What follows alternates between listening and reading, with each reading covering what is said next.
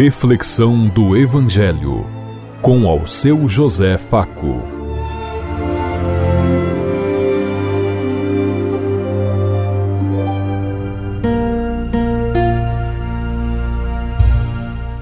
Paz bem a todos os ouvintes da Rádio Construtiva e todas as emissoras em sintonia conosco e o povo que nos ouve.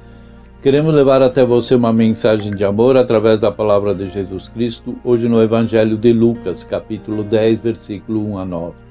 Quinta-feira, 26 de janeiro de 2023. Que a graça e a paz de Deus Pai, Deus Filho, Deus Espírito Santo vos ilumine nesse dia e seja uma boa notícia para todos.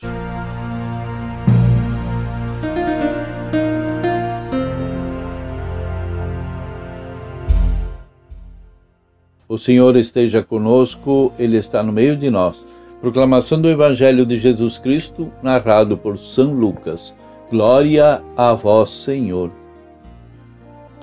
Naquele tempo, o Senhor escolheu outros setenta e dois discípulos e os enviou dois a dois na sua frente a todas as cidades e lugares onde ele próprio deveria ir. E disse-lhes: A messe é grande, mas os trabalhadores são poucos. Por isso pedi ao dono da messe que mande trabalhadores para a colheita. Eis que vos envio como cordeiros para o meio de lobos. Não leveis bolsa, nem sacola, nem sandálias, e não cumprimenteis ninguém pelo caminho. Em qualquer casa em que entrardes, dizei primeiro: A paz esteja nesta casa. Se ali morar um amigo da paz, a vossa paz repousará sobre eles senão ela voltará para vós.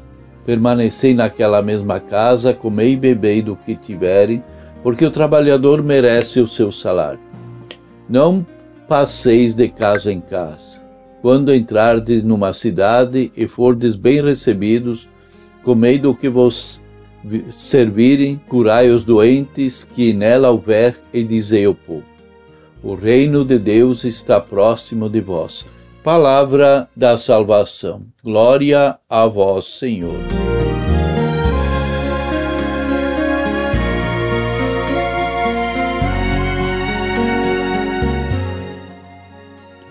A palavra de Deus em Lucas nos convida a sair em missão. A colheita é grande e há pouca gente disposta a assumir esse projeto. Assumamos a tarefa para autopromoção para que sejamos individualmente valorizados? Será? Com certeza não.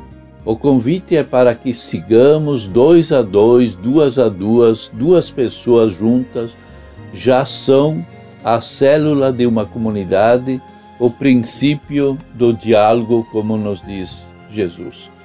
Vamos Vemos isso nas primeiras comunidades onde Barnabé e Paulo saem juntos em missão.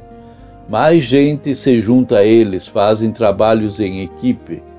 Quando o missionário ou o líder não escuta a sua comunidade, não entendeu ainda o que é seguir dois a dois e seguir o projeto de Deus. Não foi capaz de compreender um modelo eclesiológico concebido por Jesus.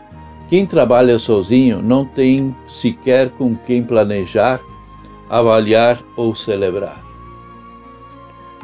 Algumas edições da Bíblia nos colocam que Jesus enviou 70, outros 72. Isso não muda em nada o projeto de Jesus Cristo. O que o número 72 nos diz é que é para ir de 72, ou seja, seja atingir todos os povos e nações da terra. 72 designa totalidade. E por isso Jesus envia pessoas a todos os povos, não é mais só as cidades judaicas do seu tempo. Dado interessante, entretanto, é que onde o grupo parte, Jesus tinha começado sua longa viagem rumo a Jerusalém. Daí começou o seu ensinamento. Sai da Galiléia e entra na Samaria, que era um povo pagão. É um território samaritano que Jesus associa mais 72 discípulos, ou seja, A partir desse momento, ele quer que a pregação vá para todos os povos, sejam judeus, sejam pagãos, sejam o que forem.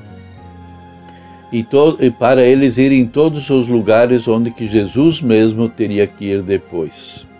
Lucas sugere assim que estes 72 discípulos e discípulas já não são mais judeus da Galileia, mas inclusive samaritanos. Sugere ainda que o lugar onde Jesus anuncia a boa notícia seja a, por outros territórios além dos territórios judaicos.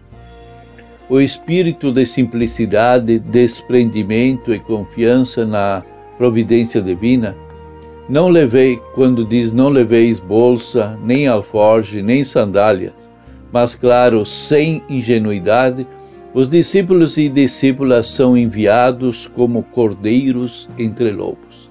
A missão não é fácil, por isso se espera uma entrega total. A expressão a ninguém saudeis pelo caminho possivelmente tem a ver com a cultura do Oriente. A saudação não se limita a um oi simples e a um bom dia. Envolve a convivência e convite para alimentação e para pernoite. E por isso, como Jesus tinha muita pressa, ele pediu para que as pessoas fizessem o básico. Pode ser que o texto esteja querendo falar também da urgência de se chegar ao destinatário da missão, que era em Jerusalém com Jesus. Entretanto, quando se está numa casa, é para que o shalom, a paz verdadeira, possa habitá-la. Se para os judeus o termo já dizia muita coisa, para a comunidade de Jesus dizia mais ainda, e para a casa que recebe o anúncio do shalom, que é a boa notícia de que o reino de Deus chegou, cabe a cada pessoa da comunidade, entretanto, a sua escolha de ficar com o xalão ou rejeitar, como nos diz Jesus. Da mesma maneira como tinha feito com os 72 discípulos, Jesus faz um encontro com eles para rever a missão. Os discípulos voltam e começam a contar o que fizeram com muita alegria, informam que usaram o nome de Jesus e conseguiram com isso expulsar até demônios. Jesus os ajuda no discernimento. Se eles conseguiram expulsar demônios, foi porque Jesus lhes tinha dado o poder. Então, enquanto com Jesus nada, estando com Jesus, nada de mal lhes poderia suceder. E Jesus acrescenta que mais importante é eles terem o nome deles escritos no reino dos céus. Pouco antes, Tiago e João tinham pedido que um fogo descesse do céu para matar os samaritanos. Aqui eles entenderam, depois da missão, que os samaritanos também faziam parte do, do plano e do projeto de Deus e por isso eram um povo escolhido para a salvação e para a graça. Então, eles superam esses momentos de discórdia que muitas vezes acontecia. A palavra de Deus nos dá uma ideia de como os discípulos e as discípulas viviam em comunidade com Jesus. Eles faziam aquilo que nós fazemos até hoje: reuniões, avaliações, orações, partilha, análise da realidade e ajuda muito. A pequena comunidade que se formou ao redor de Jesus foi a primeira naquele tempo ensaio que seria um ensaio do reino de Deus que ele tem proposto para todos. Ela tornou-se o modelo para todos nós que vivíamos depois. A comunidade é como o rosto de Deus transformado em boa notícia para o povo, sobretudo para os mais pobres. Será que a nossa comunidade é assim? É o rosto de Deus para a comunidade? Você já sente o seu coração a paz dos que vivem no reino de Deus? Você tem dificuldade de relacionamento com as pessoas? Você precisa do irmão, da irmã na comunidade para viver e pode a presença de Deus Pai? Para você é difícil falar de Jesus para alguém? Você tem medo de evangelizar as pessoas? Pensemos em tudo isso enquanto eu lhes digo. Até amanhã, se Deus quiser. Amém.